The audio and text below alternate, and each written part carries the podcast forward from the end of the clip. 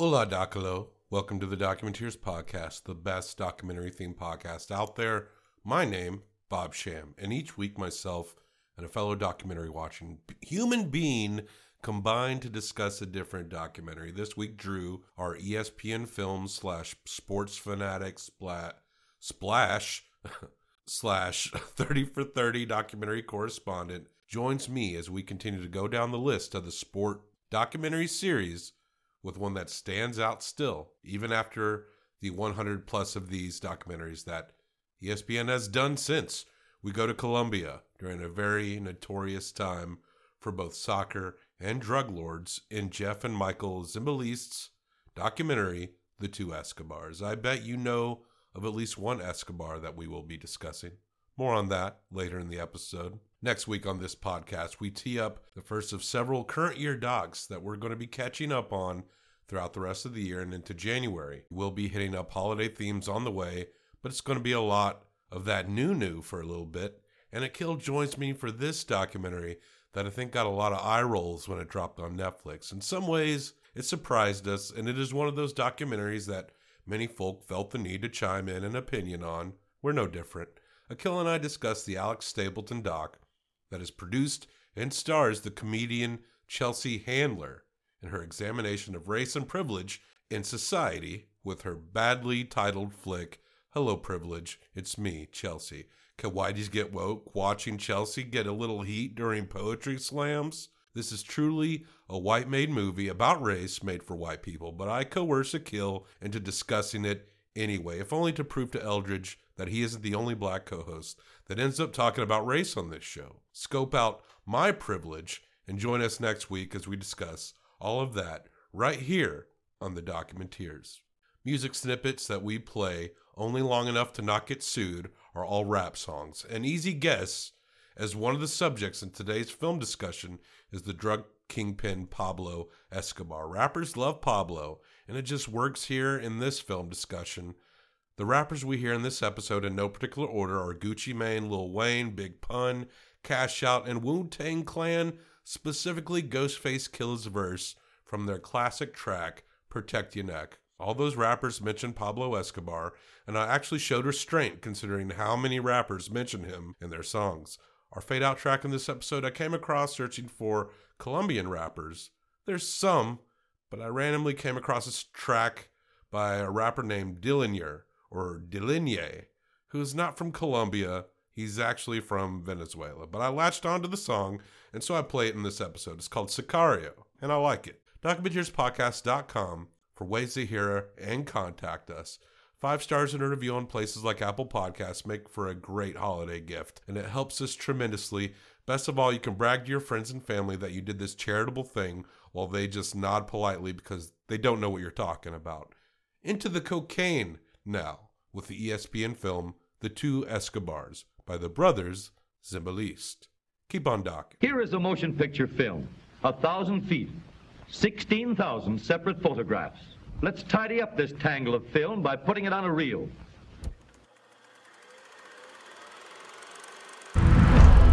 Associated Press has reported that Columbia received a death threat at the team's hotel in Fullerton, California. Se habla de que un brujo llama y dice que no puede jugar y meter la pierna. pasó, o sea, tengo algo muy horrible. amenazaron hasta la familia, los hijos, que uno, de que iban a violar a mi señora, que iban a secuestrar a mi hija. A mí me secuestraron a mi hijo. Iba a cumplir tres años. Yo entré en una crisis nerviosa impresionante. Queda uno anonadado. Nos sentíamos en otro planeta, o sea, no sentíamos que esa fuera la realidad que estuviéramos viviendo. A llorar como un niño, a llorar. Llorar y llorar y llorar. Sabíamos que teníamos que ganar sí o sí, que era la última oportunidad que teníamos. que viene con una mano negra, que está interviniendo, comienza una crisis anímica, psicológica. Y fuimos a jugar bajo esa tónica. Ahí está el pibe Valderrama. Luis Carlos Perea.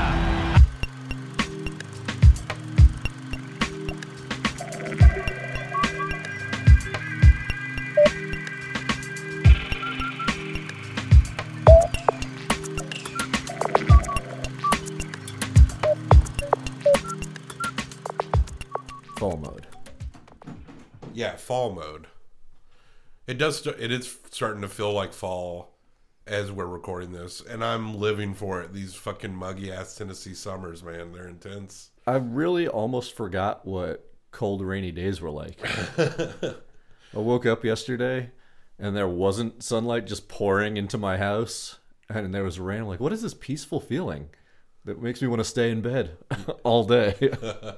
Man, I love New Orleans, but I couldn't imagine living there in the summer. The only times I've been to New Orleans is autumn or later, and it can still be hot as shit. Muggy. Yeah. Is this 30 for 30 we're talking about? It's got to be the longest one we've done so far. Feature length. We've done feature length ones before. We have, but they kind of clock in at about an hour and a half. This one's an hour 45.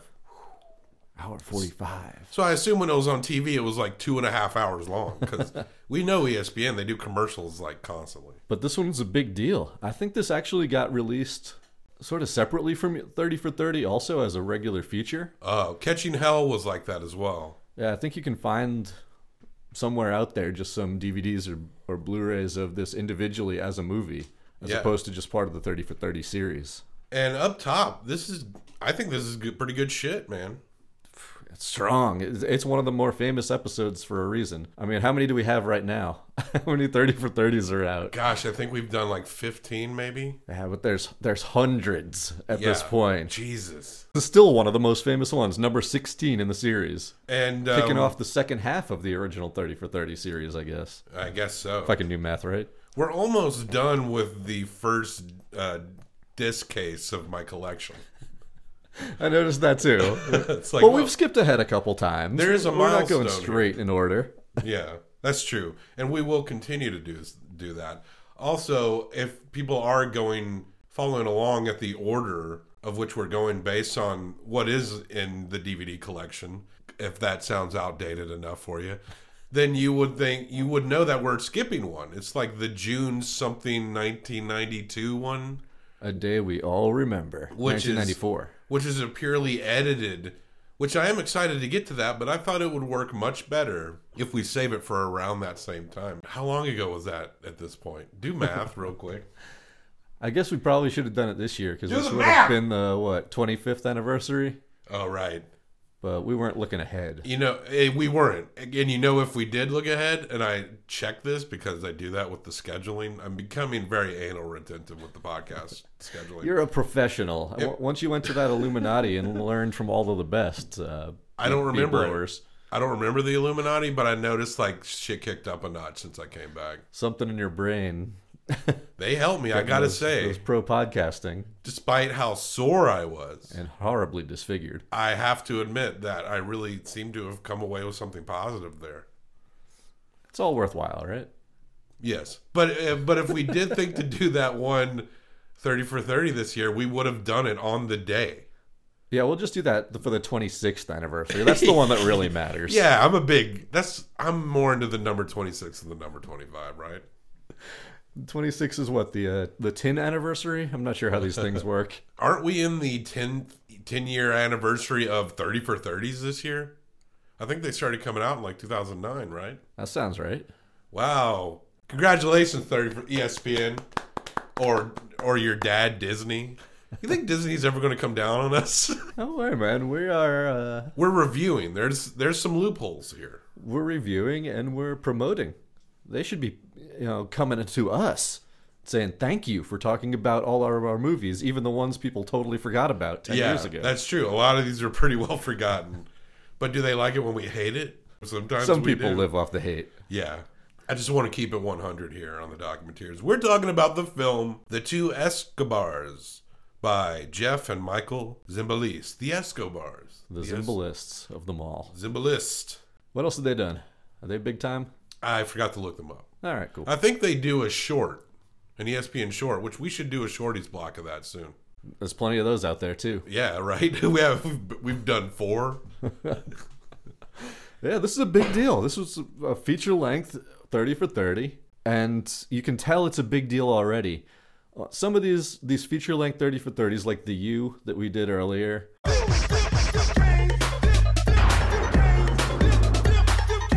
As soon as the introduction hits and you're like, "Oh, they they spent money on this one." But we go right into it, right into the highlights of World Cup 94 where the United States are big underdogs to If- Colombia. If by highlights you mean death threats on the Colombian team, threats of family rape and child kidnapping. The The Associated Press has reported that Colombia received a death threat at the team's hotel in Fullerton, California. In case you haven't noticed by now, we're Americans. Bing, bing, bong, bong, bing. And I don't know about you, but I remember this. 1994. It was a uh, big year for a lot of things. We it? were young, but I was a big sports fan already, and this was the World Cup being hosted by America. This was the year that was supposed to turn America into soccer fans. The U.S. team playing in the World Cup on home soil, all the best players in the world coming right here. It was a pretty exciting moment for kids who played soccer or anybody who was just into sports in general. This was a big, big deal. Yeah, hearing this and going right away into the Colombian side of this is them going into this game with the dark hand hovering over them. Their psyche, they're talking about witches and kidnappings. Like, Shit gets real right off the bat. Shit is getting real, but let's go back, Marty. Gotta get back in time. Back to 27 years earlier in Medellin, Medellin, Colombia. I guess that's how you pronounce it. This film is mostly in Spanish, so probably not going to. I'm not going to clip that much. Which is sad because there's some really great quotes. Yeah, that's true, but I kind of just for fear that You I do it for Werner Herzog. I'm miscontextualizing something, just taking it, you know. But look, I'm a dumb American. Bing, bing, bong, bong, bing. You'd do it if it was in German. I do only do snippets, and I think I'm conveying something, but I'm really not sure if I am or not. They take us back because they want us to meet Andres Escobar, the person. The man's skilled.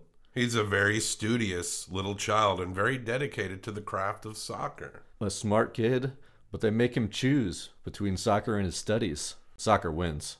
Now, a lot. The thing about the two Escobars, we're meeting the first one, is that they were both born fucking poor as shit. And I guess there's a good thing about soccer is that if you get a ball, you got a game. You get a ball and open flat surface, you got a game. It's even nicer if you have a field. Fields are preferable, but if you ain't got shit, you make you can make do with what you got.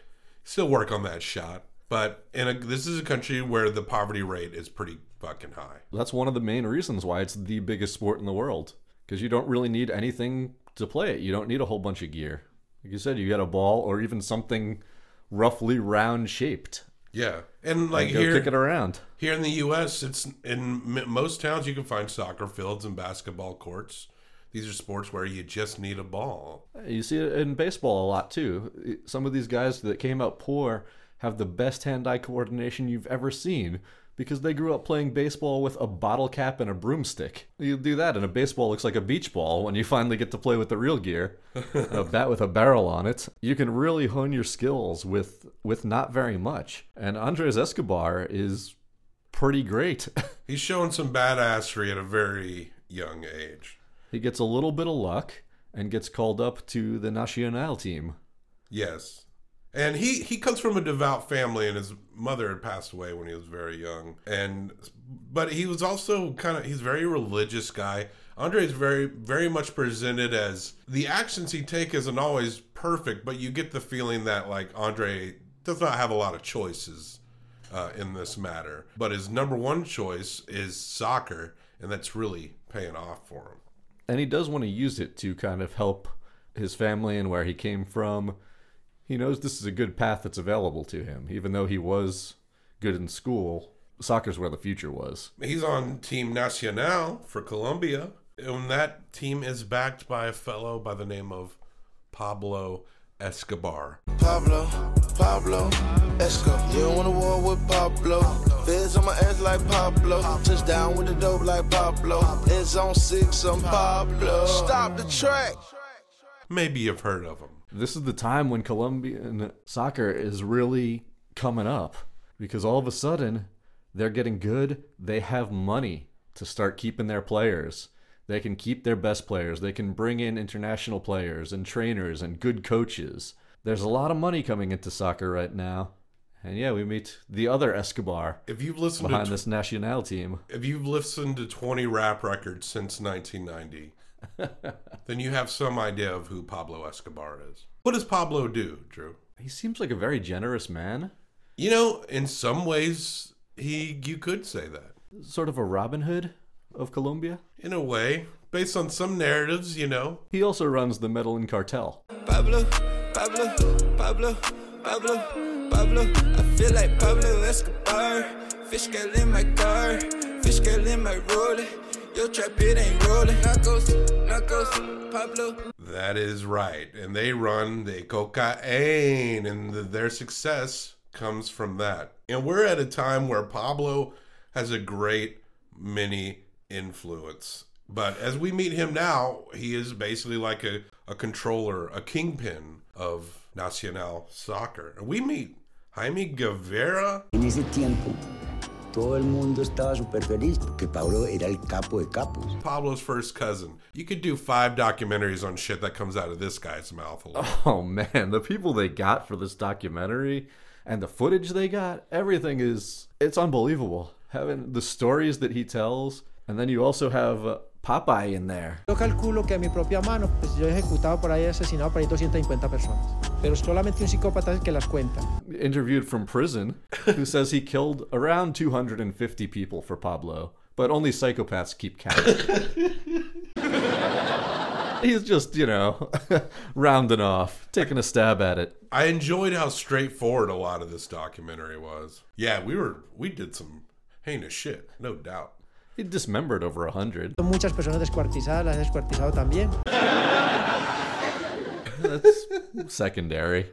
That's a weird thing to laugh at. It's just like the abruptness of it. I'm just kind of laughing at. The honesty in these interviews, how open they are to talk about this era, this era now, is really exciting. And then it's juxtaposed with this kind of cool soundtrack where Pablo and his crew are just riding their motorbikes all around Colombia. I won't lie. A lot of Pablo shit shown was kind of cool in a weird way. It, it's you can kind of see this the pop culture appeal of a guy like Escobar. He was a murderous guy, but he but he came up in such a way that the forces that he fought against, he never owed them anything from his past. You know, in a lot of ways, if you're like dirt poor and you see the type of people Pablo or is taken out, you'd be like, well, what what the fuck do I care about this judge? All this judge has done has made my for, poor family harder to live. Of course, he's also like blowing up entire planes to kill single people, and uh, it's hard to get behind that kind of shit. Yeah, just a little bit. but they mention that he is the richest criminal in the world. He's on the Forbes list, rumored to have over three billion dollars. He could make fifty million in a day, they said. And this part I appreciate in the documentary as well. They they go into what ends up being the crux of this whole narrative, but they don't get bogged down in the details. Yeah. They tell you that look, real quick, a little narrative on the criminal underworld. You can make all this money off the drugs, but if you want to use that money for other things or send it out for legal purposes, you've got to launder your money somehow. And uh, soccer. Probably Soccer. The, the best thing in Colombia. Yeah, we're going to call it soccer. We're American. Bing bong bong. It's a nice, easy way to do it. Yeah, this is a right away something that you wouldn't really put together just thinking about this story from the outside. But they do a nice job of describing it here and not, again, getting bogged down in the details, just telling you a couple examples where you can say that a thousand more people showed up to your stadium than actually did. You got to point out that for this to work perfectly, all ticket sales have to be in cash. Yep, which they did. in our credit debit card world, that seems funny to us, but in a country that's mostly impoverished, a lot of these people aren't going to have like bank cards and shit. In the 80s and 90s, too, you Yeah. gotta remember. But plus, you can do your transfer fees for players, which are usually million dollar fees. Yeah. So, what's an extra million or two that you claim on that, and then toss your drug money in to cover the difference? All of a sudden, that's legal money on the books.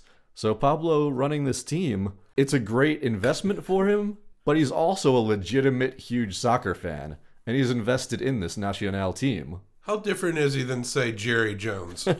I mean, if you heard that Jerry Jones blew up a plane full of people, would you be that surprised? Not really. I definitely wouldn't be surprised to see him uh, laundering some dirty money through the Cowboys contracts. I think even in this country, if you were just a, like a shit show of a human being, but you made the local sports team win real good, I think people would over still overlook a lot of shit. You know? Uh, we, we don't talk too much about these guys anymore, huh? No. Donald Sterling's really the only one who crossed the line. we kind of feel bad for Robert Kraft at this point, right? That, that poor guy got his name dragged through the mud for just a couple of handies. Yeah. yeah, was getting off that worth it, Bob? Anyway, There's this shocking correlation here that when you can pay more money for players and coaches and trainers, the quality of these teams go up. And the Colombian teams start getting way, way better very quickly. So we get this sick montage of goals being scored. if you want to see a sick montage of goals being scored, this film will provide that for you. Some cool, cool shit. We see a goaltender. Talk about that goaltender save. Oh man, that one's later on, but that's unbelievable. Where he just waits for the ball to get to him, doesn't use his hands, and does a sort of a front flip and kicks it out of the goal with his feet behind his head. Yeah, it's an unbelievable play. He could have just caught it. Boy, you're really showing off at that point. that is, that's putting a little flair on it for sure. But man, this this little montage is so great because they have the calls from the broadcasters. They have a good soundtrack going through pretty much this entire movie. It never seems to be slowed down through this extra length mm. because they've got this beat. This is sort of behind the scenes, but not really. And we get our our catchphrase, narco soccer. Oh man. And then we're introduced some other cartels. And this is like a rundown of a lot of the activity that was going on in and around Colombia at that time. You got the El Mexicano Millionaires. And there's the uh, Cali, right? Fernando. Wait, Miguel is Cali, right? Yeah, Cali, a different uh, area of Colombia. Right. Uh, for some reason, I was thinking like, oh, they from Baja California. I don't know. but they're all buying uh, soccer teams and be in charge of this. You know, one good idea deserves another, and they are getting competitive with each other. We talked to Fernando Rodriguez, who is I forget the nephew of Miguel or something. He would later run shit for the Cali but he talked about I love these guys. Like they admit to this bad shit, and but then they'll caveat things. My uncle, he wouldn't kill somebody to win a soccer game. Pablo Escobar would kill anybody to win a soccer game. That was the difference between Cartel of Cali and Cartel of Medellin. Pablo Escobar was more powerful because he was more bloody. He threatened everybody and say, National wins or everybody will be dead.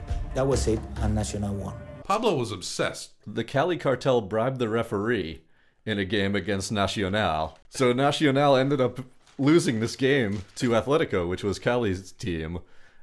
And Popeye says that immediately afterwards, Pablo turns to him and says, Kill that referee. And sure enough, referee gets killed. They have footage of a lot of this. And you think, like, wild. you might think, like, why, referee, did you do that? But I mean, what would you may he may have had very limited options either way. Oddly enough, after that, Nacional started winning a lot more of these games. Oh wow! Yeah, I don't, I don't know if that's connected or anything, but they make it all the way to the South American Championship. 89. The Copa Libertadores. This is the first time a Colombian team has ever been in the championship. Wow, really? Of this tournament. This is what it said in the documentary. And they're facing off against Olimpia, a team from Paraguay. Olimpia gets off to a lead, but super dramatically, Nacional comes back, ties the game at the last second, and it goes into penalty kicks to decide the championship. And Andres Escobar takes the first shot, nails it. But don't they tie it up and there's like multiple kicks going on? Right. Yeah, it goes down to the penalty kicks, and it ends up going nine rounds of penalty kicks. Leonel Alvarez, the eighth kicker, manages to score. Gets the winner with a little stutter step move. Colombia, Nacional, Pablo Escobar's team wins the Copa Libertadores yeah. championship.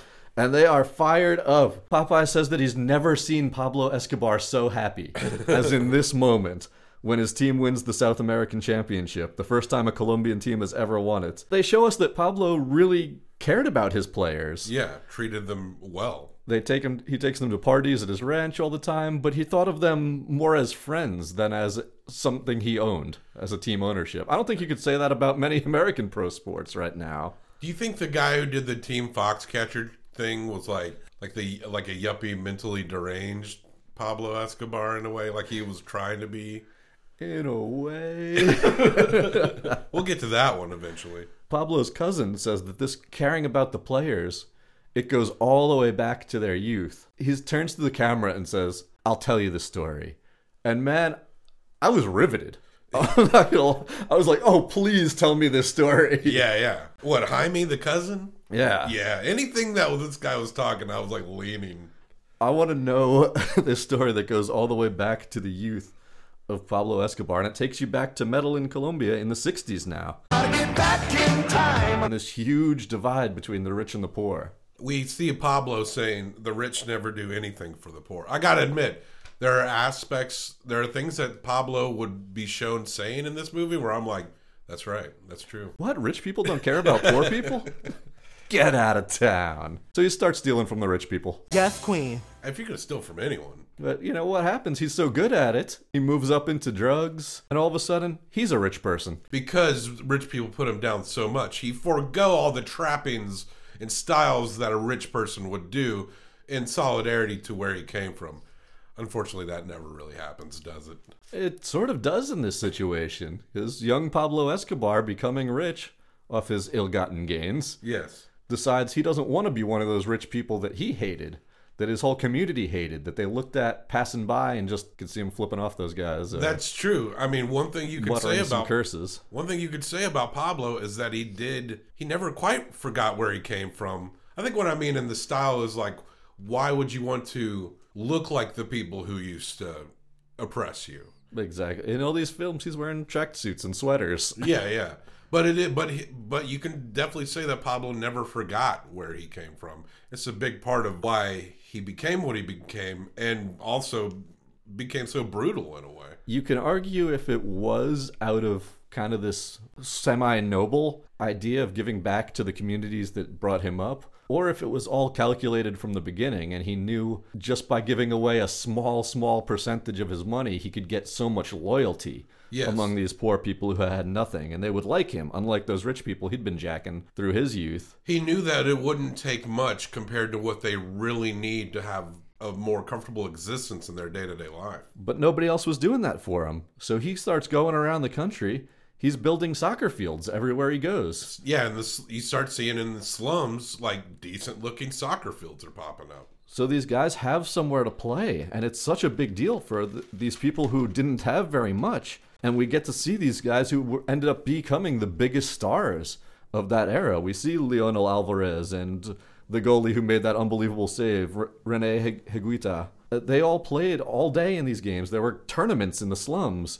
And when they were doing this, they were talking about who built these fields. Nacional during this era is essentially Pablo's team. It's Pablo's pet project. And a lot of people, and like you stated earlier, people hung out with Pablo that were on the team because he thought of them as friends.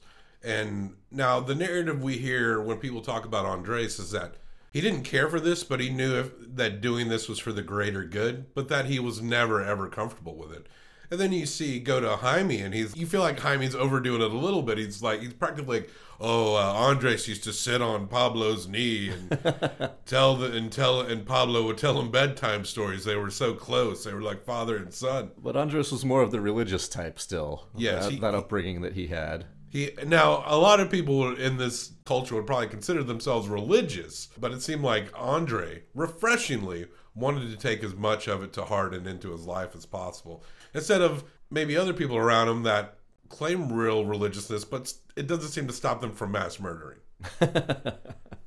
Maybe, maybe. You can appreciate, even as a person who's non-religious, you can appreciate if that's if that's true about Andres. Appreciate that that was a part of his life and that he made it work in that way. I love this other little story we get around this point in the documentary where they talk about Pablo and some of the other cartel heads that he was actually on sort of friendly rivalry terms instead of murdering each other rivalry terms with, Right. who would build their own real life fantasy dream teams of soccer teams. Like literally, they're buying players to put on their respective teams. Not just the, the teams that they owned, like Nacional, but they would take some of the best players from all around the world, pay them a huge amount of money to come to Pablo's compound to play one game against each other. Again, these are just like fantasy teams that they would put together and then make huge multi million dollar bets about whose team was going to win and play in a one off game. These players would go in, they'd fly in, they'd play one soccer game, and then they'd leave with their money. in the meantime, these these massive drug lords are betting millions of dollars on the the result just kind of for fun. That's the kind of shit I'd do if I was a billionaire. How For fun! real life fantasy football. How fucking fun must those gatherings have been? Come on, you wouldn't turn it down. Uh, I mean, I'm sure the players just kind of were in and out and maybe had a good time partying while they were there for that one day. Yeah, yeah. And didn't think too much of it. Just, all right, that's a paycheck, whatever. Uh, It'll be fun playing with some other greats. It's like, yeah, I'll get like five million dollars and I'll do whatever Uncle Pablo wants. But it's just fun. And they have footage of these soccer fields. A lot of the footage they had in this documentary had me saying, is this real or is it kind of a reenactment? I'm still not totally sure. But they had aerial footage of the, Pablo's compound, of soccer games going on at it. and they have lots of graphic footage later on that we'll see as well. Well, there was a level of tolerance and acceptance to what Pablo was doing.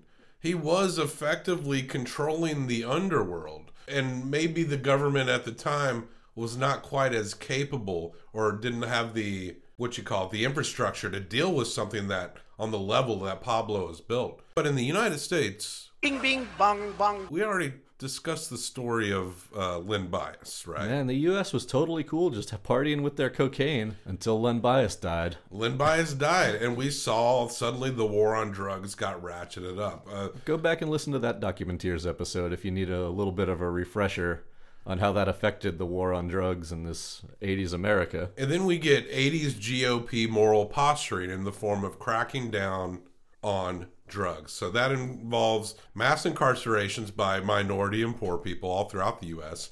And of course, you got to save a little face because they've been hearing about this Pablo Escobar. He's he's doing really good at selling drugs, and he's They all knew about it. They were all partying in Miami with all this cocaine, too. and most dangerous of all, he has millions of impoverished people supporting him, and nothing's more fucking dangerous than that.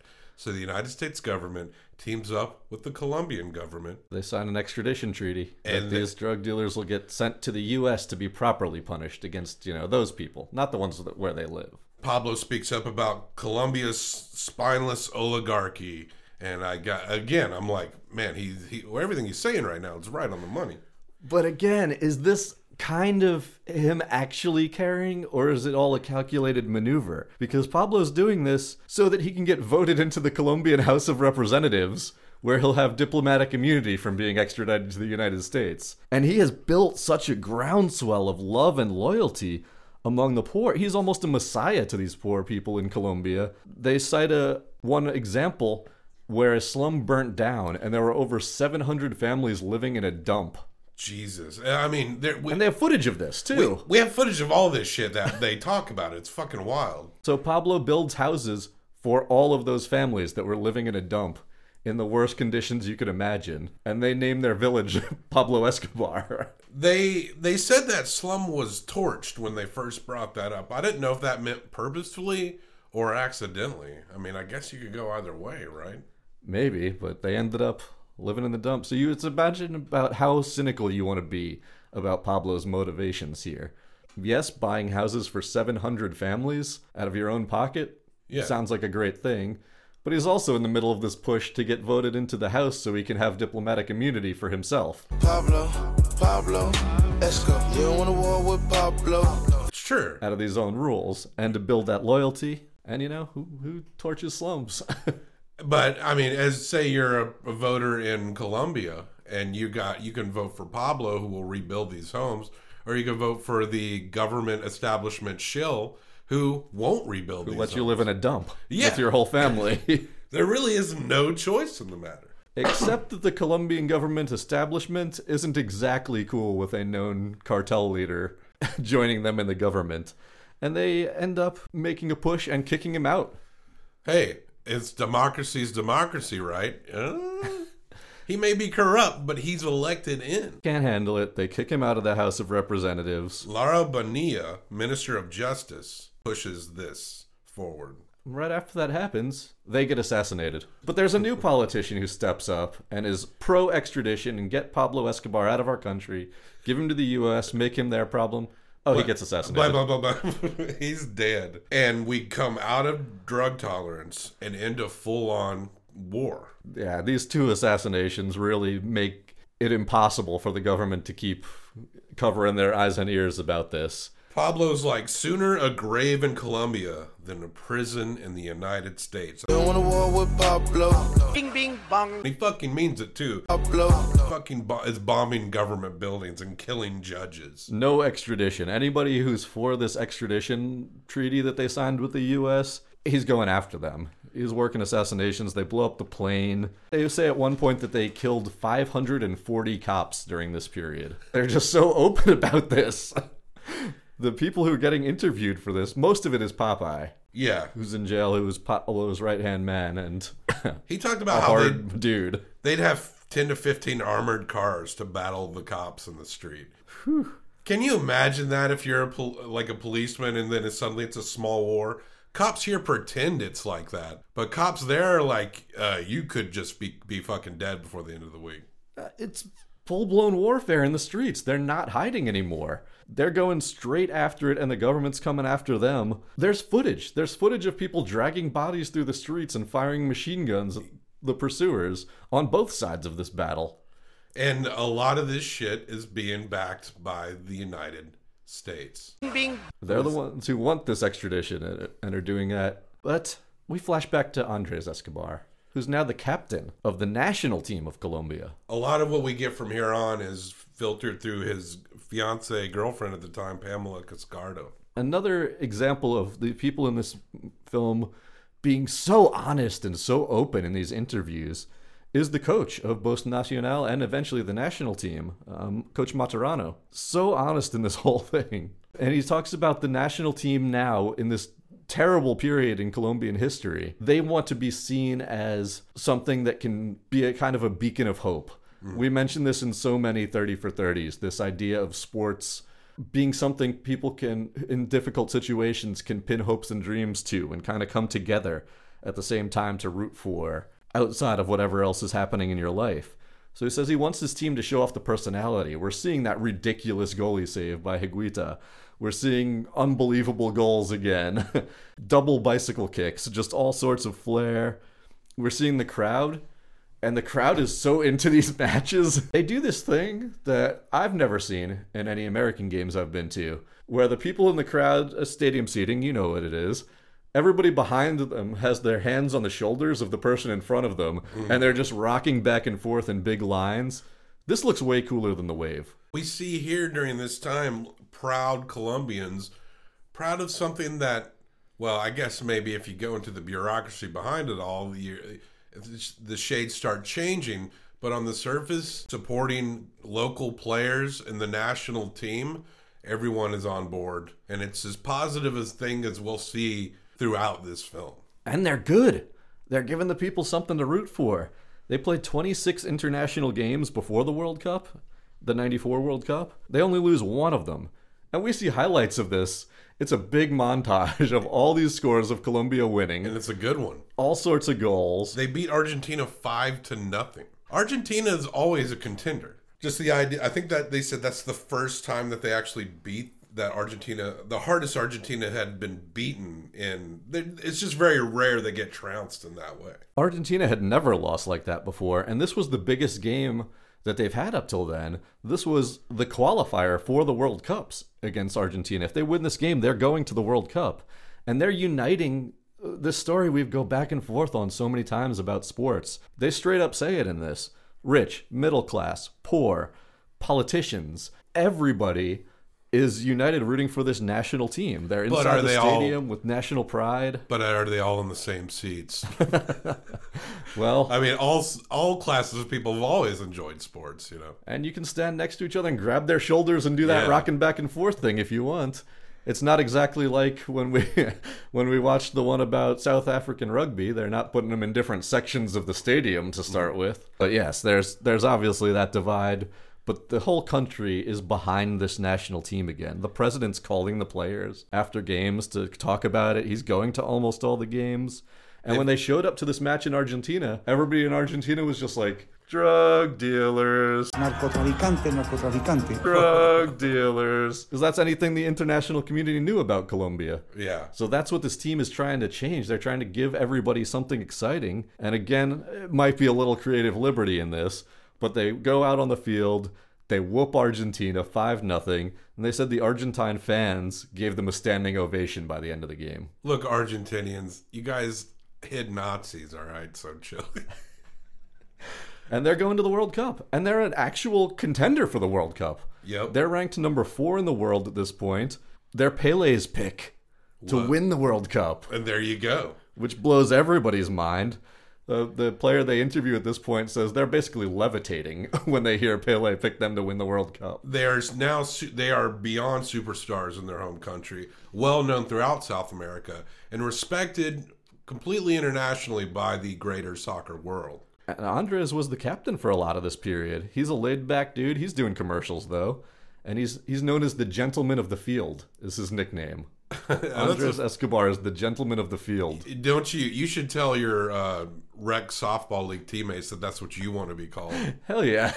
Call me the gentleman of the field now. There is a break in the drug war, but Pablo, you know, the one the one good thing he's probably making maybe even more money than ever because now that it's more illegal, the profits just shoot up. But of course, he's on the run all the time, and I think it's Jaime or Popeye tell a story of how they're very paranoid that uh, military forces are going to find them, and they hear Pablo like yelling and they're like, "Oh my God, what's going on?" And he was like, "No, Colombia just scored a goal, and he's really happy. He's running to keep from being extradited, and but he's like still has enough happiness regarding the the national team." and he's still doing his his goal right now, which is to get everybody against extradition. So he's he's murdering pro extradition judges. He's bribing them. They say they show up to everybody's house for assemblymen and offer them the the old cliche: Do you want the silver or the lead? Do you want to get paid or you want to die? And eventually, he gets enough assemblymen on his side, and they do a constitutional amendment, something that would be incredibly hard to overturn, as we've seen here in America. A constitutional amendment in Colombia that bans extradition. You know, in Treaty's general, over. Extradition illegal by Constitution of Colombia. corrupt measures aside, I can understand why any country wouldn't want to just do extradition. You know, it's like, and then you're just playing this like corrupt international game. Team America, World Police. Fuck yeah! Plenty of criticisms to go around all over the place. But uh, Pablo makes another uh, interesting move right now in recognition of the brave people who are in search of justice and have overturned this horrible extradition move that the U.S. forced upon them. He decides to turn himself in. Yeah, now he doesn't get extradition, and actually, politically, this is probably the best outcome you can get up to this point. Yeah, well, he's still a billionaire, and he's living in this prison. Where Prison, he- quote, unquote. He won't go there until they build soccer fields at the prison. Okay, I guess we'll do that. uh, that badass goaltender we mentioned earlier, Rene Higuita, he visited Pablo in prison, and it was a huge scandal. Politically, got kind of pushed out of the team because of that. Well, they ended up arresting him on some trumped up charges right after that, Arrested for moderating a kidnapping, he said. which nobody even pretended wasn't about him visiting Pablo Escobar in prison. Right. Because they were the government at this time was trying to draw that line so hard between this soccer team that everybody is excited about and this drug culture that had been tearing the country apart for years. But Pablo's control over Nacional is still relevant because it wasn't just Rene who went to go see Pablo. Several, if not all the players, eventually made their way to that prison to spend time with Pablo. Bitches already know the repertoire. Step in my car and start the menage the trois like Escobar. Yeah, his cousin Jaime, who's telling these stories, is basically laughing about that. He's like, yeah, the entire team went to visit Pablo. They played games at these prison soccer fields. The Colombian president, he feels cucked. He feels like his flaccid penis is in a tiny little cage. Renee's mistake was getting caught on camera. And the Colombian president's like, no, I'm in control. I'm going to move Pablo to the U.S. to save face, which is against the Constitution of Colombia. That's when they realized that he owned all the guards there as well. He was basically running his whole operation from prison. he hadn't slowed down at all when he turned himself in. So they send in the US government to come and get him. And he just walked out the back door before they got there. I give an order to my peeps across the water to go and snatch up props all around the border and like a shooting star. Who I are is living the life. Empty. They described it like it was almost like a movie set, like a prop building, pretty much. And we, yeah, he put himself in prison. Air quoting so hard. uh, we get a clip of Grampy Bush playing hard, playing a tough guy, and announcing that he's putting military resources into the Colombian War on the cartels. Pablo embarrassed the United States and the CIA, and now the United States is joining in on this. And other drug kingpins see the writing on the wall, and they start joining up together and with the police, with, the United US States. government. This is the problem with the U.S. government getting involved in foreign countries is that they use this grandiose justification. They know how to knock the top off the tower, right? They don't know how to piece it back together. They, know they want Pablo Escobar, and by golly, they're going to get him. Because he's the one he had control the level of control he had the chaos that would follow they they can live with that they can't live with a guy who actually is successful at it He embarrassed them, so they joined. All these cartels joined forces with the cops, with the United States. Carlos Castrano is- Castano. is, kind of the guy who becomes comes out of this at, at the lead of the Pepes, yes and the pepes are people persecuted by Pablo Escobar. yeah and don't think that because they got a, a, a, an assist by the us government and the colombian government that they are somehow any bit more moral in a way these motherfuckers go hard Oh, now they have sanctioned. The police are on their side. The United States is on their side. They just know they have to get Pablo Escobar, so they decide to kill anyone associated with Pablo Escobar. including his family, whether they be children or adults. And they actually gutted one of his cousins in front of his wife and child. When we see some graphic scenes Yeah. during this part of the documentary of the Pepes with kind of their almost government sponsored violence campaign trying to flush out Pablo Escobar, who's really on the run right now. Yeah. And eventually in 1993, they got him. Oh, gold watches, gold chains, for leprechauns. Favorite subject was PE, Pablo Escobar. Kill him when he least expected at a restaurant. Throw him with the rest of them in a reservoir. I got to commend the documentary because, you know, it would be easy to expound on the death of Pablo, you know, because it's one that you can probably, a story you can see more specifically in other places. But I, I commend the documentary on showing restraint in this regard because we do know, if you know a little bit about Pablo, eventually he'll be shot down, and there's that infamous picture of dudes like hanging out by his dead body and shit. I, I appreciated them not being redundant in this regard. But yeah, Pablo is found and he's straight up fucking killed. And I'm sure he didn't go down peacefully. This was a long documentary, but they didn't really waste much time. It didn't feel that long to me. No, they were going. They had the music, the kind of soundtrack driving scenes forward, and they had great, great transitions, great quotes. Once Pablo Escobar is finally killed, they just straight up break it down. The, all the wealthy of Colombia were celebrating. And the poor were sad as shit. All the criminals in the prisons were crying. All the poor went to his funeral. And they show video footage of these people in Colombia who had nothing living in these slums crying and saying, What will we do without Pablo? Now, Pablo Escobar's dead. We've won, right? So now Colombia's just going to be okay now, right? It'll be the Yeah. government's control, the U.S. is in control, so that means It's awesome now. They killed the big bad Yeah. drug lord. Now let's go into Peaceland, right? Yay, Peaceland. Oh, no, wait. Shit ratchets up to a 15. Without a boss running everything, everybody wants to be the next boss. Yeah. And the city just spins completely out of control. Everybody's out for themselves. And the death toll's just rising and rising and rising. Players' sons are kidnapped. Sometimes they would get them back. I say sometimes. uh, and this is wild because it's it, it was said by, I can't remember if it was Jaime or Popeye. They were like, you know, that shit didn't happen when Pablo like Pablo had rules. He may have he could be brutal, but he had rules. And one thing he didn't do was kidnap people's childrens. But the Pepes, who now just filled a void, filled a vacuum, they don't seem to give too much a fuck. In fact, it's not only the Pepes, the whole underworld is fractured and no one gives a fuck about what each other does to each other. Well, the deal with that is when that that leader, that boss, falls, before ever, all this criminal enterprise had to run through them. You needed permission from Pablo to do this. Now every pet- petty criminal is doing whatever the hell they want. The Pablo's in the casket, and everyone's like, "I'm the new Pablo." Too many Pablos.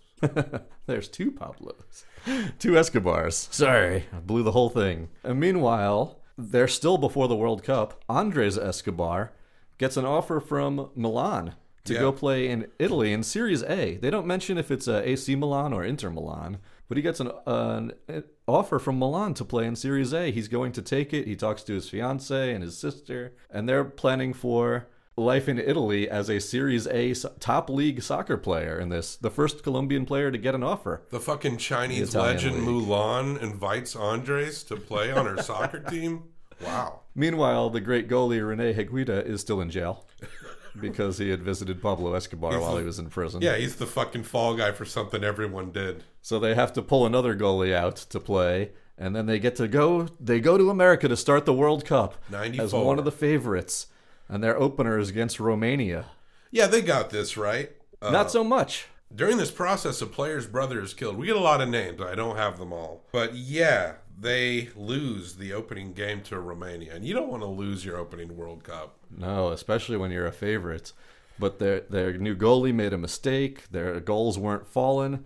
They lose this game to Romania, and yeah, immediately afterwards, one of the players' brother is murdered in Medellin, back home. Fucked up. They But it's get okay. back to their hotel. Someone had programmed all the TVs in their hotel to show death threats to the players. and they said that this one player, Barabbas, he had to be pulled or they would murder the whole team and all their families. That's what the televisions in their hotel said. You can imagine how horrifying this is. Now, the it- coach says, "Look, I I had to. I didn't want to do that, but this was the regional rivalries back home. They wanted them to play a specific cartels associated teams players So that was the logic. on the world stage to get them to be wor- more valuable. But of course, But it's But- hurting the national team. yeah, those players have to do good and win. If they're not as good as Barabbas, a key player, it's it's beyond rationale at this point. This is where we go back to what we saw at the very beginning of the movie,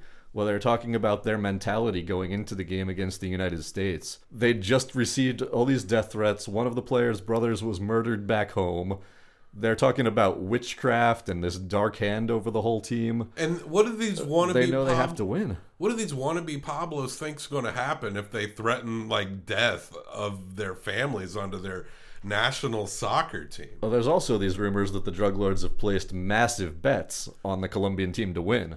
yeah. And after they got upset by Romania in the first team game of the World Cup, they really have to win now. Man, whoever bet on Romania, they're still counting that money, right? But this is crazy seeing this game against the United States that again I remember from the point of view as a United States soccer fan, a young one at this point, but I remember these players. I remember the Colombian team. These these really exciting play the crazy shock of blonde hair from Carlos Valderrama who became an international superstar at this World Cup. Yeah, he stands out. That goalie Higuita, we saw he wasn't playing in the World Cup, but we saw highlights of him.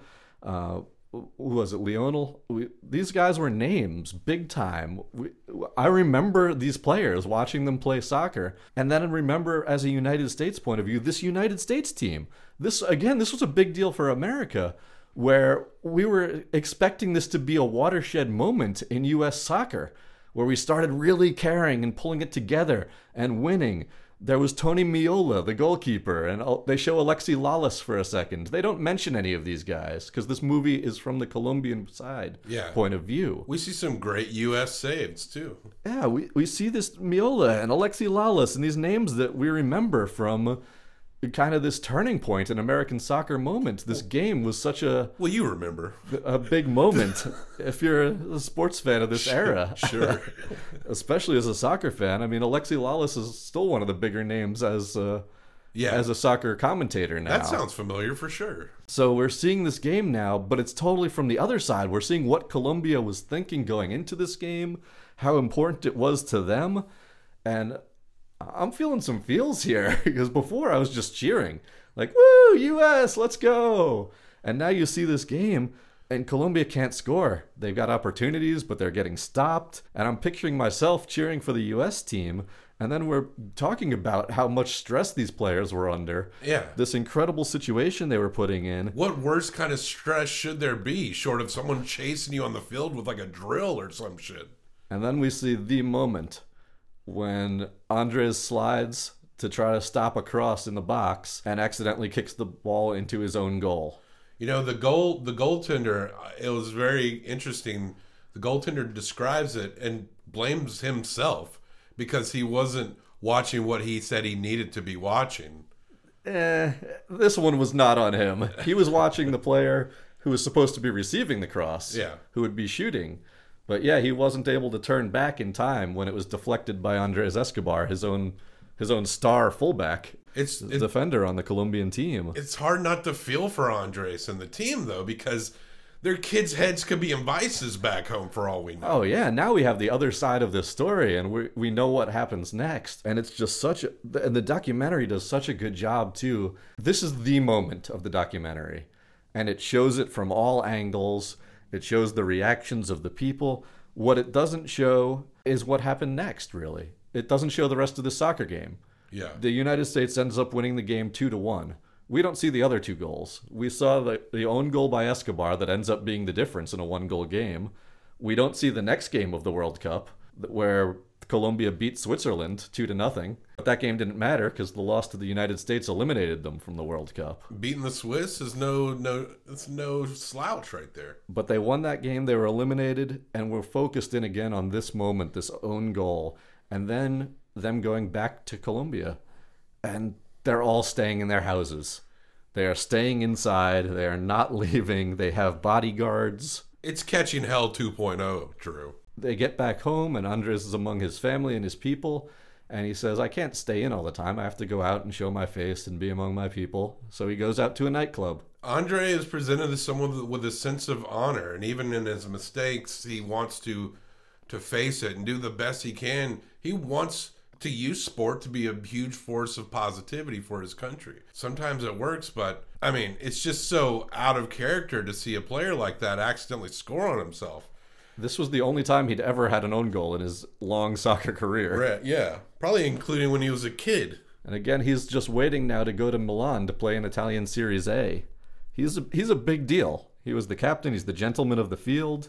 Well, he goes out to the nightclub and they kill him in his car. The night of, he goes to the club. He's buying people drinks.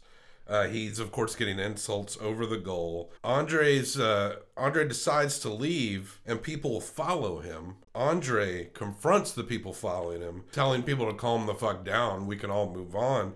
And then a shooter walks up and pops him six times in his car. But a lot of people were paying attention, and they got the license plate for the shit and linked it to the Gayon brothers, who are associated with the Pepes. Popeye says that Castana, who you remember betrayed Pablo to for, help form the Pepes, he meets he meets the Gayons. The Gayons pay him three million dollars, and Castano buys off the prosecutors. But someone does get arrested, and uh, just A a, pa- bodyguard. yeah, a fucking patsy, basically, and he's released eleven years later on good behavior. In the meantime, Colombia, people are giving speeches.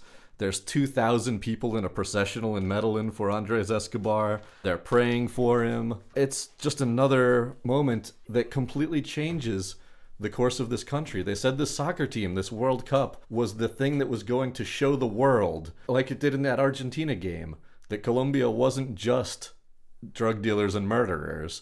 It was also this great soccer team that uh, conducted itself with integrity and was led by the gentleman of the field. And when he goes home after that soccer game and gets murdered, they give up. They say, "No, look, there's the stereotype again. Maybe this actually is what we are." You, the, you, when you're watching the deep sorrow of people mourning Andre's death, a half hour earlier into the documentary, we're watching deep sorrow people mourning Pablo. Popeye states the Pepes killed Pablo and Andre, and there was no rules. They they reiterate this again. Pablo had rules. That was the difference between the state of things now and the state of things then. People interviewed for this all say that if Pablo Escobar had still been alive, Andres Escobar would still be alive also because he wouldn't al- allow a murder like that and that he actually cared about soccer. Castano didn't care about soccer. I mentioned that Andres Escobar was just one more murder that he could make money off by bribing some judges to make it go away. They said that Andres, he was a soccer player that was killed by society. When they were talking about how they're trying to salvage what little is left of Team Nacional at this point, Popeye describes the process like El presidente Gaviria paga un gran dinero a nivel internacional para lavar la imagen de Colombia. En esa época, lavar la imagen de Colombia es como cuando se tiene gonorrea y vienen y le echan alcohol en el pene. La gonorrea está fuerte y está por dentro, así estaba Colombia en esa época. treating gonorrhea by pouring alcohol on your penis. You should clip that one for sure. you can't do that because it's inside. Thanks, Popeye. I will- that was my go-to uh, comparison as well. It's a Spanish it's a Spanish sentence I want to memorize. It's an old Confucius saying, I believe. but the fans are disillusioned. The players are disillusioned. Fans stop going to the games because this isn't. It isn't the hopeful thing anymore. It's not the the thing that's going to prove Colombia is more than just violence and drugs. The fans don't have this hopeful moment to rally around. They stop showing up. The players are given up to 20 bodyguards each at this point, and they start quitting the team. Like, I can't live a normal life like this. I just want to live a normal life. They start quitting the soccer team. Valderrama doesn't even play anymore. And this golden era of Colombian soccer is over. The president of Colombia decides this is the best time to get this drug money out of soccer. We can't have trying to salvage this desperately. It's like we can't have any ties anymore. Which kills. So they cracked down so hard on all of this narco soccer that had been happening. Any drug money in soccer, these guys are all getting arrested now. They cracked down on it. And you know what? Without the money anymore, they can't pay the players. Yeah. They can't bring in the foreign coaches and trainers. And by the next World Cup in 1998, Colombia's there, but they're ranked 34, where Yeah. they were four just four years ago. we know there's Colombian national teams nowadays, but and uh, I guess they they the the murder rate they do point out has dropped significantly over the years. That's good. Well, Colombia was also like the highest in the world at one point, right? Yeah, during the Pablo Escobar and the Pepe's time, Colombia had the highest murder rate in the world. Yeah. Now that they cracked down on it, soccer sucks. Without the drug money, Colombian soccer goes back to being crappy.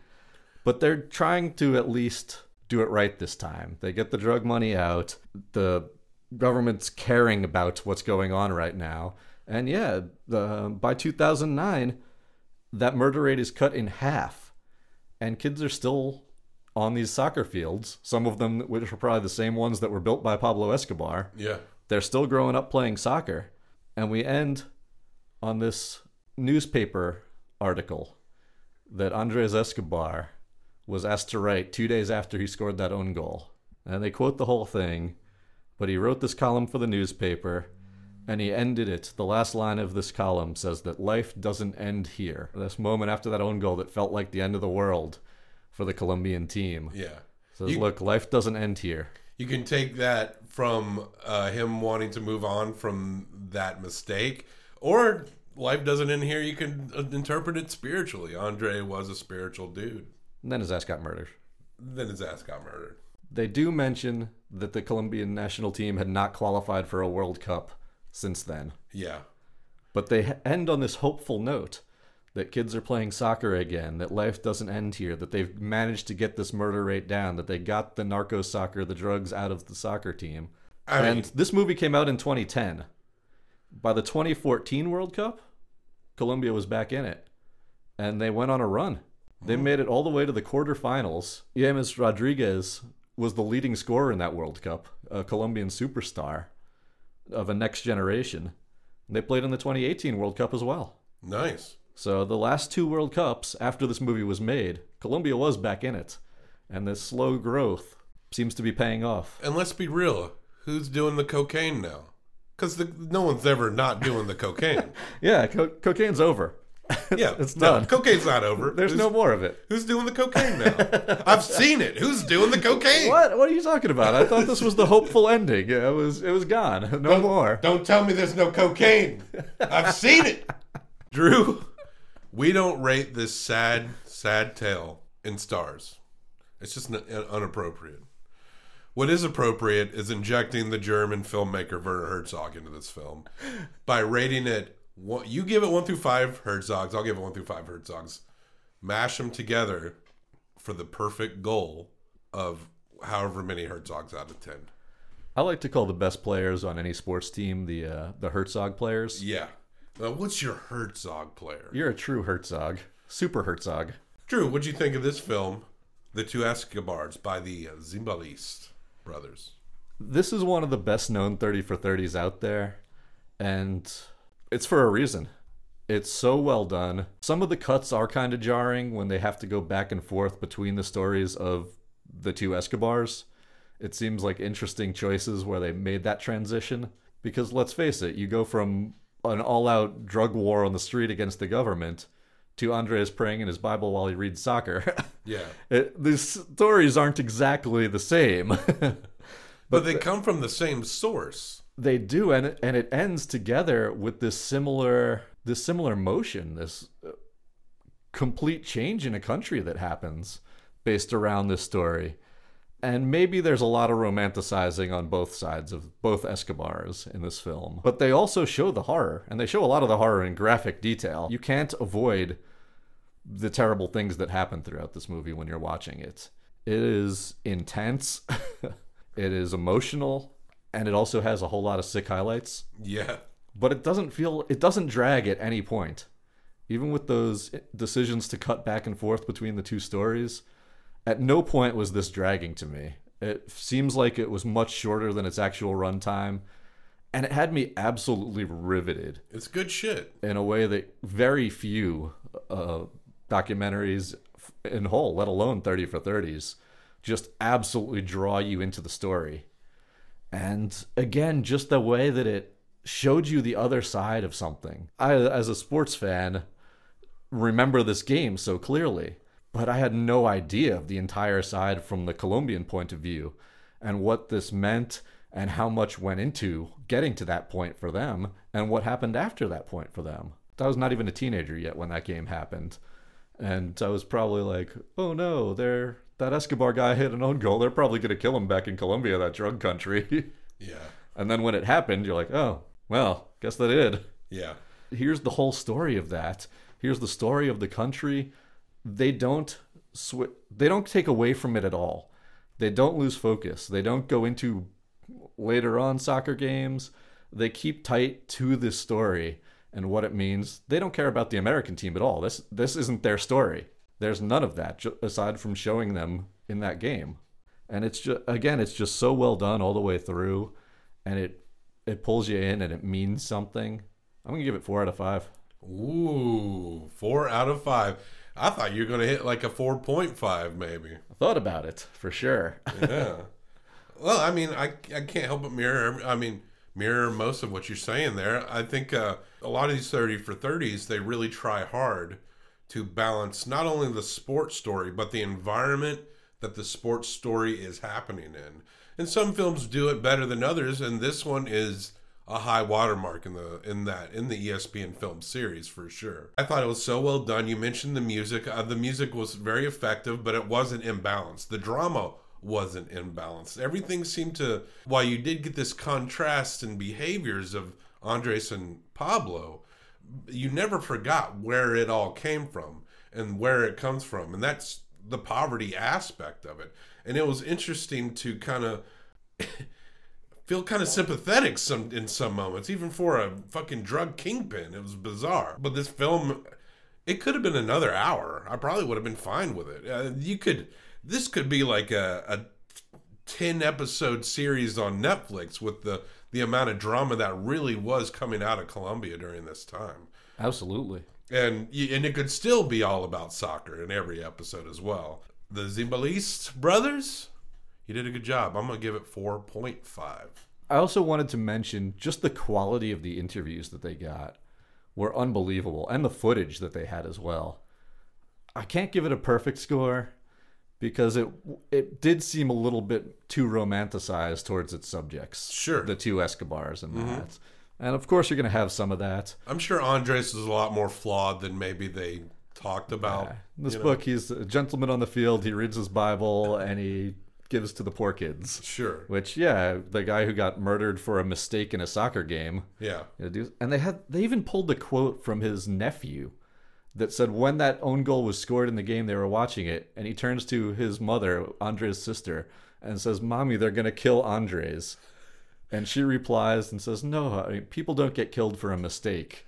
It's dramatic, but it's believable. And the just the quality of the interviews. You're right, man. I'm gonna give it a 4.5. Yeah. I can't go perfect, but If you're gonna have a bunch of talking heads, make sure they're interesting. And in this one, most of them were. Popeye and Jaime, these guys are interesting and they're honest and they are just unrepentant too. Even descendants of other cartels. It's just in, you're just getting a glimpse into the culture of them and how they see each other. It's just a brief window, but it was very fascinating. and they had so many highlights from FIFA's archives that they got access to as well. Yeah. Just the soccer footage in this and the footage of the violence on the streets of Colombia. A good film in regard They- to soccer. They put the work in to make this documentary. Yeah. And Editing was Let's reward it here on the Documenteers. You're gonna give it 4.5. I give it 4.5. That is nine out of ten Herzogs for the two Escobars by the Zimbalist brothers. I assume I'm pronouncing that right. It sounds fun to say it that way. Zimbalist. And uh, they got a shorty out there too. We'll get to it someday. we'll get to it. But in the meantime, and I hope you get a good turkey. Are you leaving town for Thanksgiving this year? Yeah, yeah. Okay. I'll Well- be I'll be seeing some family. Well, you know, if you're ever uh, if you're ever staying in Nashville, you're always welcome to my home. Hey, I appreciate you, and I appreciate being here on the Documenteers and getting to talk sports in all different formats. That's and right. great movies like this one. And I just wish you'd wear pants when we do this. Look, everybody's got their own style, all right. Yeah, you, it is amazing how long you can maintain an erection. Radio, nobody has to know. We keep it raw and we keep it docking.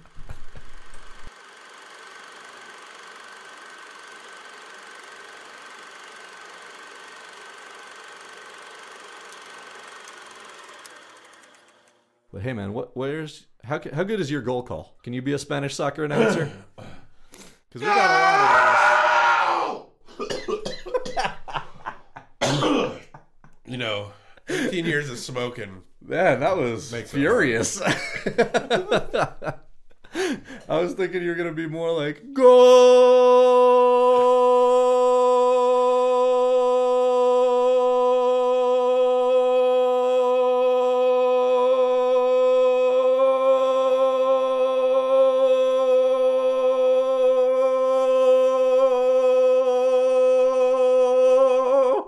That was great. So many golazos. Cigarro, canilla, escritura, músico, camoto con algas duras. Tú eres tipo serio, del cura. Me curan a mitad y me dillas, ya que por la espalda mataron al día. En mis días grises, refresco y canilla, recordando el joiler, golpe de costilla.